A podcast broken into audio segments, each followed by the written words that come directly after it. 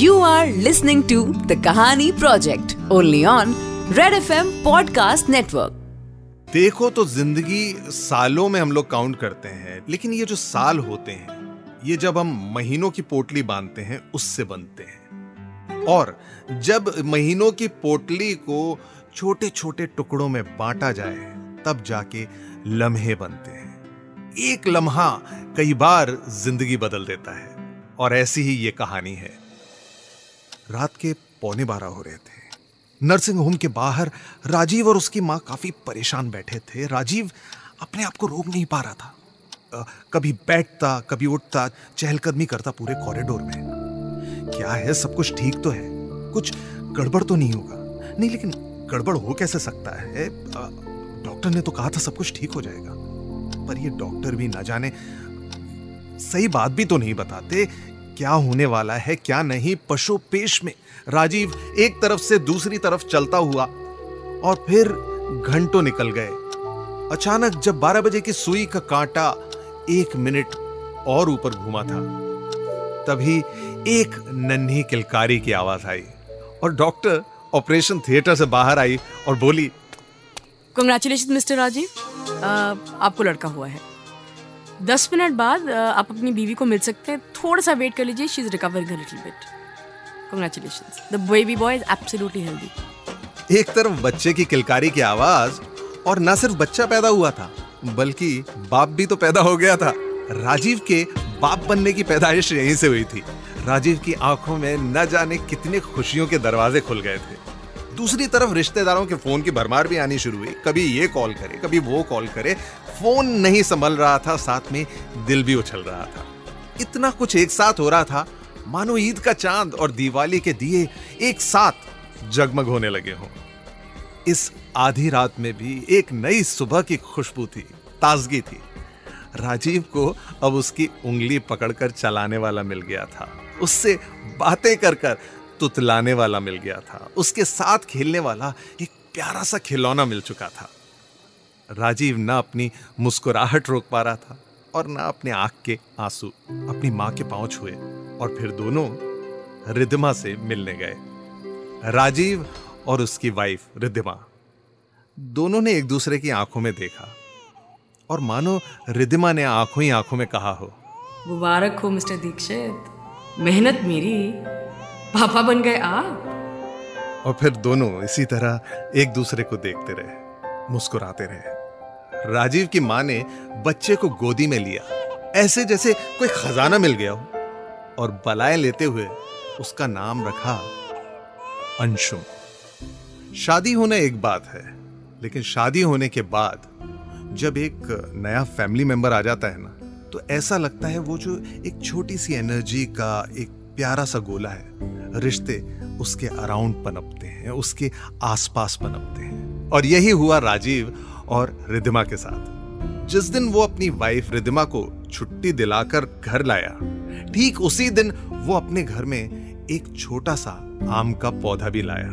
अपने बच्चों और अपने हाथ से लगाए पौधों को अपने सामने बड़ा होते देखना, जवान होते देखना, उसमें जो सुख है ना, वो शायद इस दुनिया की मुझे नहीं लगता किसी भी चीज़ में हो।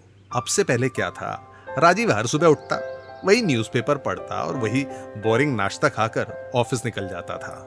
पर अब उसके रूटीन में दो और चीज़ें जुड़ गई थी। पहली तो उस आम के पौधे को, जिसको बड़े प्यार से लेकर आया था, उसको बोया था, अपने बच्चे की तरह उसकी देखरेख करना। और दूसरा, अपने बच्चे को, अपने बेटे अंशुम को अपने पेट पर बिठाकर उसके साथ खेलना। और छोटे से अंशुम के लिए पापा की वो जो तोंद थी, वो जो निकला हुआ पेट था, अजी वो तोंद और निकला हुआ पेट थोड़ी था, बल्कि उसके लिए तो ये बड़ा सा प्लेग्राउंड था। और रिधिमा हर सुबह, बेटा झूला झूल बोल के अंशुम को राजीव के पेट पे बिठाकर फारिग हो जाती।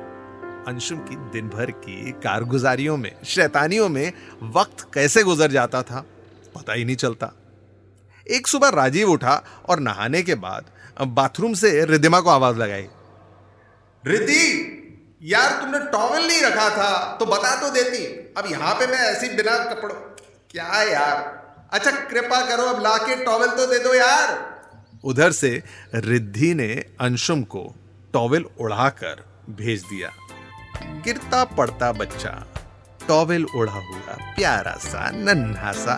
बच्चा गिरता पड़ता टॉवेल में पाँव उलझाता हुआ। आगे चल पड़ा और रिद्धि खुद उसके पीछे धीरे धीरे चलती हुई। फिर रिद्धिमा ने आवाज़ लगाई। राजीव गेट खोलो ना और टाल ले लो। टावल लेने के लिए राजीव ने जैसे ही गेट खोला। अरे खुशी के मारे पागल हो गया। अंशुम ने अपने पहले प्यारे प्यारे छोटे छोटे नन्हे कदम भर लिए थे। बच्चा बड़ा हो रहा था। वो अपने नन्हे कदमों पर टॉवेल लेकर खड़ा था। अपने पापा राजीव के लिए एक तरफ़ बच्चा बड़ा हो रहा है और दूसरी तरफ़ वो छोटा सा आम का पौधा जो राजीव ने बोया था। दोनों को बढ़ते देखना, जवान होते देखना, उसमें राजीव और रिधिमा की खुशी। इधर आम के उस छोटे से पौधे ने पेड़ का रूप ले लिया होता है। हल्के पत्ते छोटी छोटी आमियाँ उस आम के छोटे से पेड़ पर उग रही होती हैं। और दूसरी तरफ़ अंशुम भी बड़ा हो रहा होता है।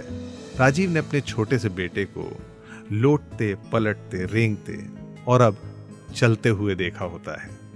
वो चाहता है कि अब आम का पौधा भी उतनी ही जल्दी बड़ा हो। फले, फूले, उस पर हरे हरे पत्ते लगें और बड़े बड़े मीठे आम।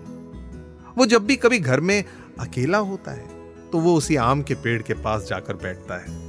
उस बढ़ते हुए आम के पेड़ के ऊपर राजीव एक झूला बांधता है अपने बेटे अंशुभ के लिए। ये झूला, उसकी रस्सी, क्या ये वो मज़बूत रिश्तों की डोर है, जो राजीव को, अंशुम और रिद्धिमा को उस आम के पेड़ से हमेशा जोड़ के रखेगी। छुट्टी की एक दोपहर रिद्धिमा अंशुम को लेकर कुछ दिनों के लिए अपने मायके जा रही होती है। और तभी राजीव वहाँ आता है। हाँ भाई कर लिया है। और बेबी की बोतल वो बाकी सामान वगैरह दवाइयाँ रख ली हैं। सब ले लिया है बाबा don't worry I taken everything तो फिर अपनी ये दवाई कैसे भूल गई यार तुम? है ना? वो तुम्हारी आदत है ना भाई? अरे किसी तो काम आओ तुम हो ना याद दिलाने के लिए। हर चीज़ थोड़ी मैं करूँगी। रिद्धिमा मुस्कुरा कर ये बात कहती है। और फिर राजीव रिद्धिमा से कहता है कि भाई रेडी होकर अंशुम को जरा अपने आम के पेड़ के पास, बाहर लॉन में ले आना। लॉन में राजीव अंशुम को बताता है, बेबी, ये जो आम का पेड़ है ना, ये जस्ट पेड़ नहीं है, ये तुम्हारा भाई है। हाँ जैसे तुम बेबी हो, ये तुम्हारा बड़ा बेबी ब्रदर है। हाँ और बड़े बेबी ब्रदर को, आमू भैया को जरा हक करके बताओ। हम्म give him a tight hug जब भी आमू भैया से दूर जाना ना तो हमेशा ऐसे ही हक करके जाना। लोग कैलेंडर के पन्ने पलटने से रोक सकते हैं, लेकिन वक्त बदलने से थोड़ी। वक्त के सबसे धीमे पहिए का नाम इंतज़ार है। तो राजीव और रिद्धिमा भी वही कर रहे हैं, जो अक्सर माँ बाप एक उम्र के बाद किया करते हैं। राजीव को कहीं महसूस होने लगता है कि कहीं परवरिश में कमी रह गई थी। इकलौता बेटा और वो भी छोड़ के चला गया। और वहीं जो आम का पेड़ उसने लगाया था, कहीं उससे रिश्ता भी मायूसी में बदलने लगता है। राजीव का जैसे अपनी ज़िंदगी से ध्यान ही हट गया हो। बचपन में जैसे उस पौधे की देखरेख की होती है, आज राजीव को ध्यान ही नहीं रहता कि उसे प्यार और पानी दोनों की ज़रूरत है। अंशुम जब से न्यूजीलैंड गया है, तब से ऐसा लगता है माँ बाप को भूल ही गया है।